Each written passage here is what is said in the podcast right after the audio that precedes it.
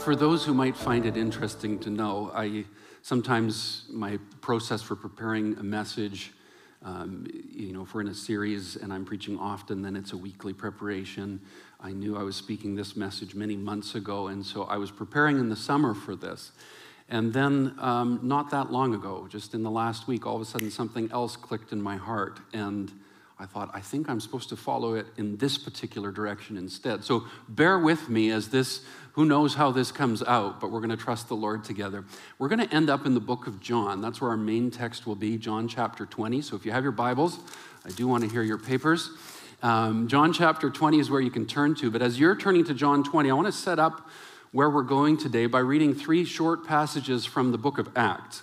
I hope you've spent time in your um, devotional world reading through the book of Acts. It is God's work through Jesus Christ continued through the church, starting in Jerusalem, but going outward around the world.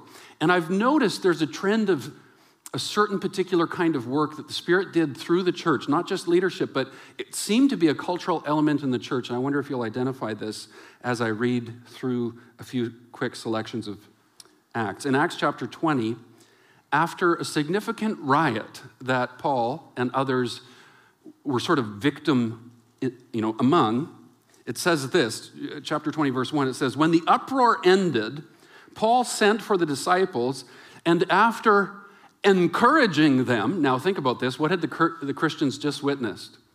A riot against the movement of Christianity. What's the response of the church leadership? Gather people together, bring encouragement. And he said goodbye as he set out for Macedonia. Verse 2 He traveled through that area speaking many words of what? Encouragement to the people. If you are following along in Scripture, you can flip with me now backward to chapter 16, verse 40. Um, Paul and his friend Silas have been beaten for proclaiming the message of Jesus. They've been imprisoned for proclaiming the message of Jesus, that's got to be a discouraging streak of events for some church leaders. How do you feel if you're some of the local Christians in the area? Do you feel confident in your faith or are you feeling a little bit sheepish? With that in mind, listen to verse 40, chapter 16, verse 40. After Paul and Silas came out of the prison, uh, if that's my translation, I ran for the hills. Not Paul and Silas. Uh, after they came out of prison, they went to Lydia's house where they met with the brothers and encouraged them. Wouldn't you want to run for the hills? this place does not like me. I'm out of here. No, they went back to somebody's home. Why? What was the word there again that came up? To encourage people. Now, if you're going with me in Acts, go backwards again to chapter 14 um, chapter 14, listen to verse 19. Again, there's been a commotion, and it says, Then some of the Jews came from Antioch and Iconium and won a whole crowd. So there's a mob. They stoned Paul. So they grabbed large stones and they stoned Paul, and they dragged him outside of the city because they thought he was dead. So he was beaten so severely that they looked at him, maybe they even checked to see if there was much of a heartbeat or whatever. They think, ah, he's done drag him outside of the city, making a public spectacle of here's how we treat people who follow Jesus. Verse 20, but after the disciples, disciples had gathered around him, he got up and listened to this and went back into the city. Which direction do you want to go after an event like that?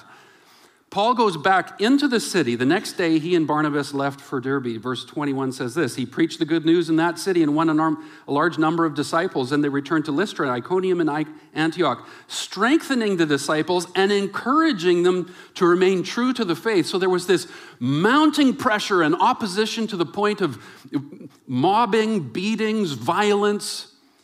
And what's the response? Run for the hills? No, run back towards and bring encouragement to the believers who are there. When you think of John, we've been studying the book of Revelation this year. He's writing from an island called Patmos. Why is he on Patmos? Because he was leading at least one church, perhaps a group of seven churches. And at some point, he would have been confronted by local Roman authorities. You need to tell us that you also believe Caesar is Lord. It's fine if you do your community groups, whatever you do in your sect, but you must acknowledge Caesar is Lord. And John refuses and so he's exiled and imprisoned on Patmos. He would not deny Jesus. When you read through the New Testament, you see it's, it's not just church leadership, it was the movement of all the people, they walked out their faith with an unusual courage. And some of it had to do with the way the leadership kept going back to the church, even in the face of more threats, and brought godly encouragement to them. I guess a question for us to consider would be this What could the people of God be capable of if they had just a little more courage? You think of those Muslim converts to Christ in Ethiopia. I wonder if they might have more courage than you and I. Uh, we've been following Jesus for longer than them, but I'd happen to wager that I think their courage has been strengthened more than ours has. And uh, it's not our own fault. We live in a different culture, different part of the world. But what could you and I be capable of with just a little more courage? We're in this series called The Renewal of All Things, and today, one of our five prayer priorities for this year, number two, is courage. And I want to give just a few moments to the subject of renewed courage. Some of you, as you reflect on your life, you look in the rearview mirror and you're like, man, there were some seasons where I had courage, and I think I've lost my nerve. And could there be something that from the word brings a renewal of courage? Some of you, as you look at the rearview mirror, you're like, I don't think I've ever had courage. I don't need a renewal of courage. I just need a newel of courage. Whatever category you're in, God's word has something for you today. As you go with me now to John chapter 20, the question we're going to ask this text is where does real courage come from? I'm not talking about euphoric forms of courage that our world and society and culture offers because of mob mentality or because of liquid courage or whatever it may be. I'm talking about the kind of courage that can only come from God. Where does real courage come from? Before we read the text today, as we approach the Gospel of John, let's just be re- reminded together that John, a disciple of Jesus, is writing a gospel, an account of the story of Jesus, and he has a distinct purpose in mind. He wants his hearers and his readers to behold the life of Jesus, the love of Jesus, and the light of Jesus so that they can trust and follow him. So that's the tone he writes with throughout his whole gospel letter. Secondly, this is important to know about the Gospel of John. When you think of John, I want you to think of a, a wave this is easy for us, we live close to the ocean, but I want you to think of a wave that's just gradually growing and rising and rising and rising. And the Gospel of John reaches its absolute peak, so the moment the wave is at its tallest is John chapter 20. And after John 20, there's one more chapter, and the, the text we're in today, verses 19 through 23, that's when the wave crests. And then as the book ends, it brings impact and beauty to the shore. So we're at a very pivotal, important moment in the book of John. In fact, these four verses that we're going to look at, 19 through 23, is where we ask, where does real courage come from? Let's read it together right now. On the evening of that first day of the week, where are we in John's story of Jesus? Jesus has just been crucified. Rumors early the next morning have begun circulating that the grave is empty, he's no longer there. And there's curiosity, there's confusion, and as we'll read, there are other big feelings swirling about. On the evening of that first day of the week, by the way, what was the first day of the week according to this text? Sunday. Sunday. The resurrection of Jesus changed not only Judaism and Christianity forever, but calendars forever. The first day of the week, on the evening of the first day of the week, when the disciples were together with the doors locked for fear of the Jews. Does this sound like a courageous, brave group? I mean, if, if you read backward in the gospel stories, th- this group was, they were daring. They did some pretty impressive stuff. But here they are now cowering in fear behind two sets of locked doors, and it says they're afraid of the Jews. What happened? Jesus came and stood among them and said, Peace be with you. After he said this, he showed his hands and his side. he had been resurrected. He wanted them to have the opportunity to see this is indeed him. This is him. His hands are pierced, his side has a wound. There's healing, but there's still scars on his body. This is Jesus. This isn't a phony. This isn't somebody else. This is him. They bear witness to his resurrection. And again, Jesus said, verse 21, Peace be with you. As the Father has sent me, I am sending you. And with that, he breathed on them and said, and some people are thinking, I hope he had a mint. There's a lot of hummus in the Middle East back then. Uh, he breathed on them and he said, Receive the Holy Spirit. If you forgive, this is an interesting text. We're not going to unpack verse 23 deeply, but I want you to listen to it anyway. He says this If you forgive anyone their sins, they are forgiven. If you do not forgive them, they are not forgiven. And a simple way of maybe understanding what's going on in that verse is to think about two words remain or receive. It's as if Jesus here is saying if you present the gospel to people and they decide to remain in their independence, sin, then they will not be forgiven. But if you present the gospel to people and they receive the good news of Jesus, they will receive forgiveness. So, where does real courage come from? I think there's so many things that live in this text, and I could go on and on about many, many of them, but I've reduced the list to four for us to think about today. Where does real courage come from? Number one, from a divine mission. Divine mission. As the Father sent me, so I send you. Several years ago, when our oldest son, he's 16 now, he was probably six at the time, um, we were at home in Victoria. Laura had to step out for something, so she drove off to a store somewhere. And I was working in my office, which was detached from the house in a garage that had been renovated. And um, Lyndon and the other kids were in the home doing their thing. Laura had left them all arranged and nice and safe. And uh, there was a message relayed to them that I indeed was home, and so they kind of knew that. Anyway, Lucy happened to get, I think, her finger pinched in the gate or a baby gate or something like that. So she's in hysteria. And Lyndon, he's the oldest, he's about six years old or so at the time, tries to help her and calm her, realizes I, she needs mom. And all Lyndon remembered was that mom went to the store. So um, I guess Lyndon may have thought dad would be of no help in this moment at all. Um, I'm not sure. Lyndon didn't even put on shoes. He ran for over a kilometer until he got to Thrifty Foods because that's where he thought Laura was. And time passed, we got a phone call from somebody in our small group. They said, uh, Lyndon's in Thrifty's with me right now in his socks. He thinks you're here. And we're like, oh my goodness. Um, what a hero. I mean, when we wanted to ream him out for being so cavalier and what are you thinking? But at the same time, I just thought, my goodness, the love he has for his sister and the conviction he had that I can get help. When someone's on a mission, they have courage for stuff they usually wouldn't have, right? And why do some of our versions of Christianity or churchianity in the Western world seem so anemic? We've probably forgot that we're on a divine mission. Some of us have bought into the idea that we're actually on our own mission. The Bible is about me and self help, and it's going to make the best version of me. And we read scripture through the lens of me, me, me, me, me. And then we get disenfranchised with things and have to deconstruct things because we were at the center of it, not Jesus. Friends, there is a mission for you to be part of, but it's not you, it's not your agenda.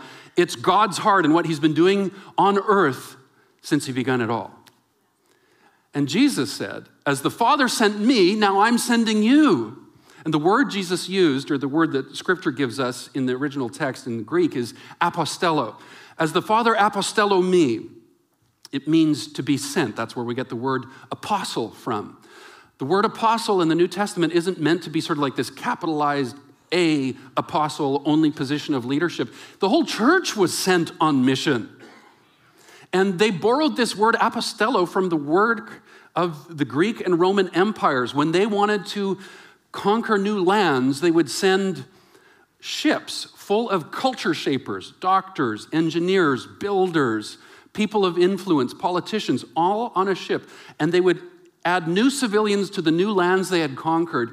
And those ships were sent to bring to that new area uh, the culture of Greece or the culture of Rome, so that if the emperor of Rome ever showed up in Ephesus after it was conquered, it would be in Ephesus as it was in Rome. Why? Because people were sent there on a mission to bring the culture of Rome to Ephesus. I use that as an example. All of a sudden, it makes a little more sense when Jesus taught his disciples to pray. Pray that God, your kingdom would come on earth as it is in heaven. You and I are to bring the culture, the essence, the heart of God from heaven to earth. You are sent on that mission. It's a divine mission. It's not yours, it's His. And when people live on mission, they have courage for things they may not have had before. Just a couple stories really quickly.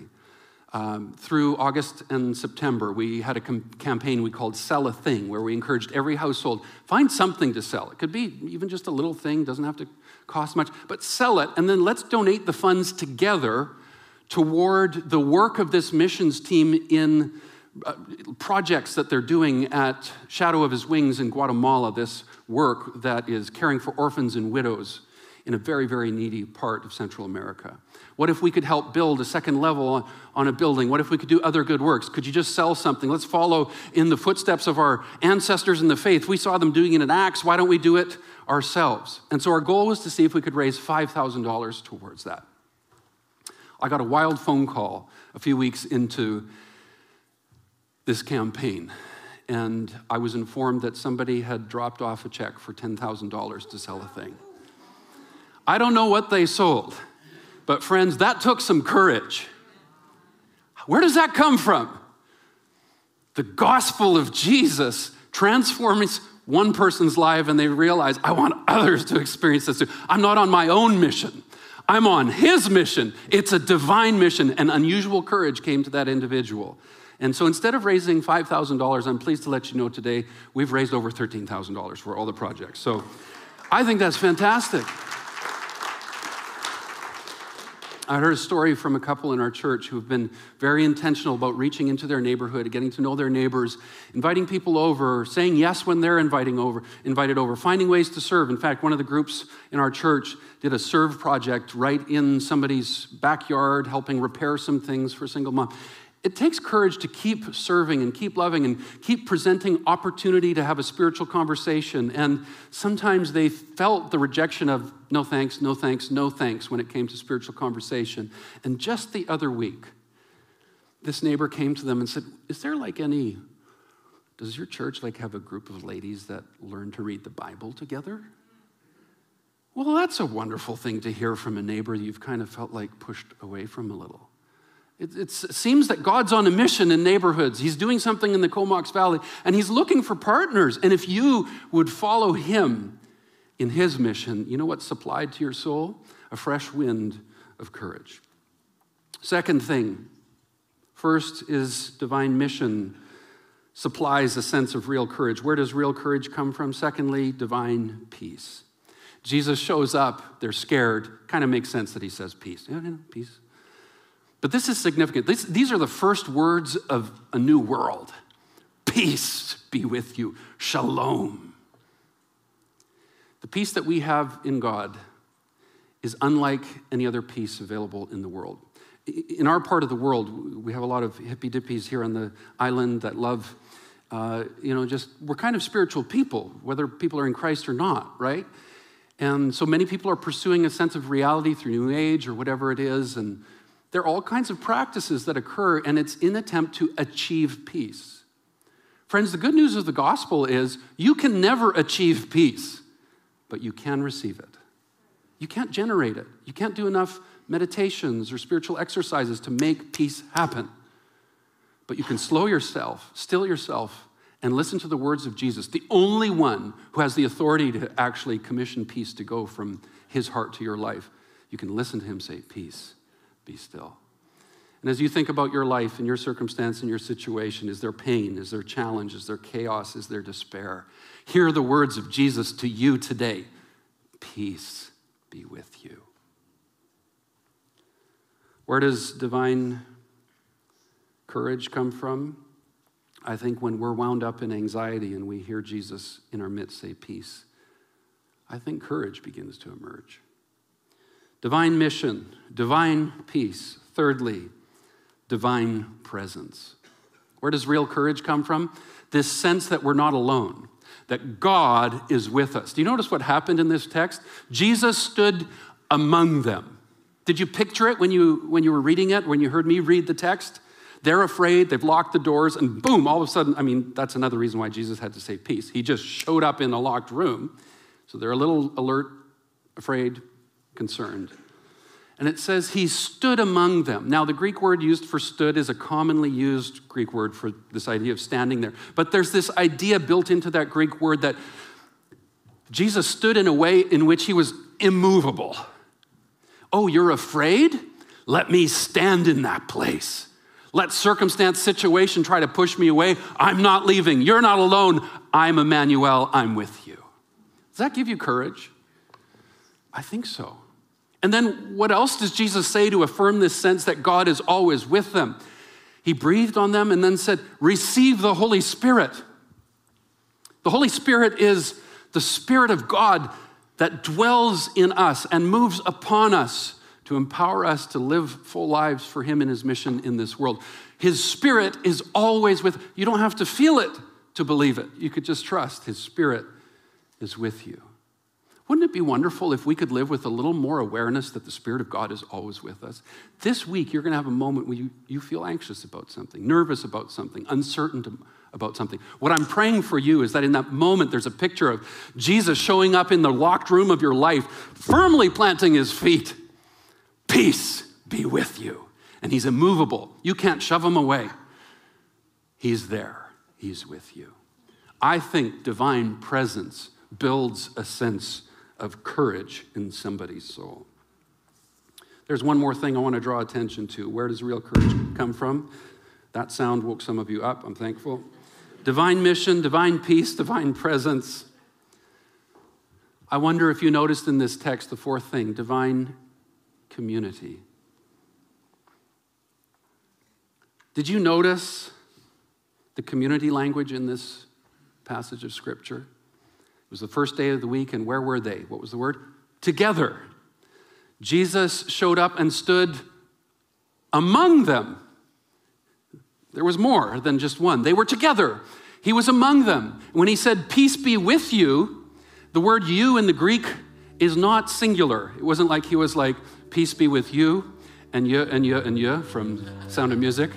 Um, it was plural. Peace be with you. It's for the corporate, it's for the group, it's for the community. His peace, His presence, His mission, His courage comes when we are together. Have you ever found more courage just by being together with some people?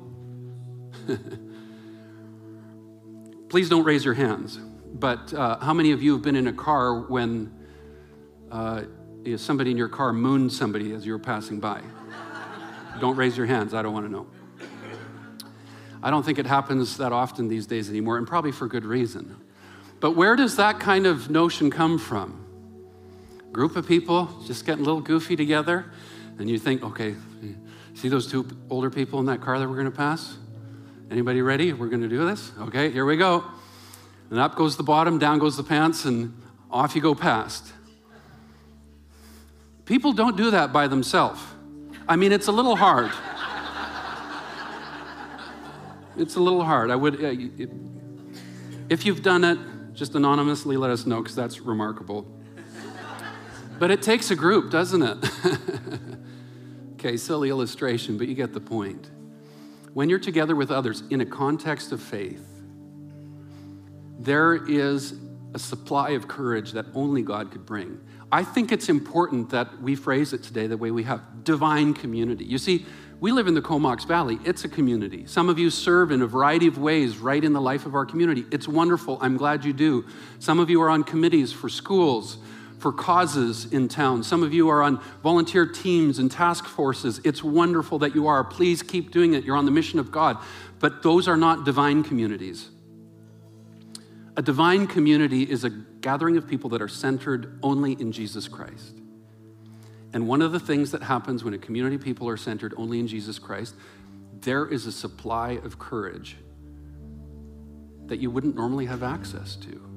And it's not courage for you to go do this thing selfishly for yourself. It's courage to be on the mission of God in the world of God. This fall, our church wide priority is for you and I to connect and grow together. After Thanksgiving, we're going to go back into the Revelation series for seven weeks. And we want to invite everyone to participate in midweek conversations about what we're talking about on Sundays. See, it's fine for you to sit and sort of listen to a sermon and all that. But the impact goes much deeper when we kind of rehash it together with others, and Jesus is at the center of that conversation. I want you to see this. There's three different ways that you can get connected to one of our groups this fall. We have existing life groups that are already in motion. Some of them have room. You could join them.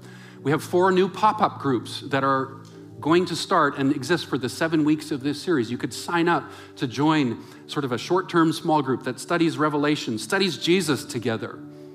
Or you could join one of our coffee clubs. They're small, small groups, just you and one or two others.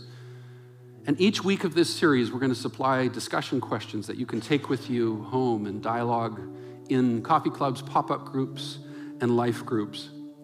Where does more courage come from? I happen to believe with a strong conviction as you're sitting in a tight circle with a few other people from this room, God is with you. He said, Where two or three are gathered, I'm, I'm with you. He's with you when you're by yourself, but there's a unique way He makes His presence known when we are together. As we close the message today, I did okay on time today, Laura. Really yeah, she's thankful. As we close today, two things. When it says in the text, Jesus breathed on them and said, Receive the Holy Spirit. That word breathed, there's a Greek word that's utilized there. It's the only time in the whole New Testament that that Greek word is used. John selects it very intentionally it's a unique, powerful word. Jesus breathed on them and said, Receive the Holy Spirit. The Old Testament was originally written in the language of Hebrew. But for early Christians, and even at the time leading up to Christ, when the language of the day was Greek, the Jewish authorities translated the Old Testament into Greek. It's called what we call today the Septuagint. If you look in the Septuagint, that same word that John uses there Jesus breathed on them and said, Receive the Holy Spirit. Guess where it shows up? Genesis 2. God forms Adam and breathes into him. Who can breathe life into creation, friends? Not a good teacher, not just a rabbi, not just a kind of trendy social justice guy named Jesus. The living God, Yahweh in flesh, Jesus Christ of Nazareth conquers the grave and says, Remember the creation story where God breathed life into humanity and brokenness because of your own independence spilled and spread around the world. Guess what? I've died for you. I've risen from the grave. I've conquered death and received the Holy Spirit. New creation begins now. Only one in all of universal existence had the authority to do that, and it was Jesus. Stunning. Now, in Genesis 3, there's something interesting. It says, you remember when Adam and Eve ate of the tree and they realized that was bad, we're in trouble, and they go hide? Uh, it says in the most translators would translate it this way that in the evening or in the cool of the day, God came along walking, right? Now, what translators have turned into in the cool of the day, it was their best attempt to understand the usage of the Hebrew word ruach, which means wind which means spirit. The word for wind and spirit are the same in the Old Testament and the New Testament as well, actually, in Greek. And so there's this other very interesting wind concept. You see in John 20, Jesus is breathing and saying, Receive the Holy Spirit.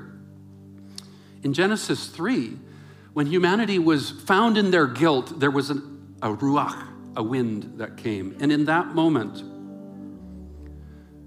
God was showing up and essentially saying consequences are now coming to you, and there will now be separation from me.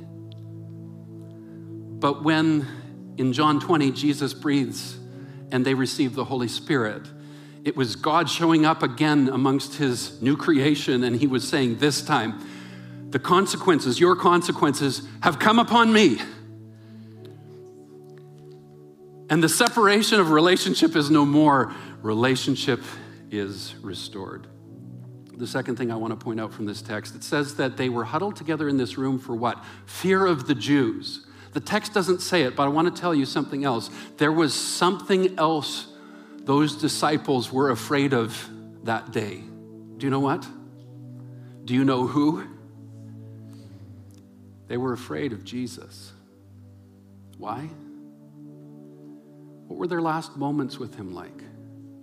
They weren't all gathered around the cross, kneeling nicely and praying with halos over their head.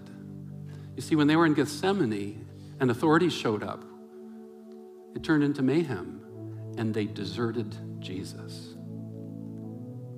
He went through the most difficult experience alone. Even his closest followers and friends denied him, deserted him. And how do you think they're feeling where all of a sudden he shows up in the room? And they're like, is this going to be awkward? Who talks first here? They're afraid of him. And friends, this is stunning. When humanity has done its work to desert and disown Jesus and he shows up, what's his message? He shows up talking about peace. He shows up talking about forgiveness. Friends, such is the grace of our Lord. Such is Jesus Christ. Let's stand together in worship in response.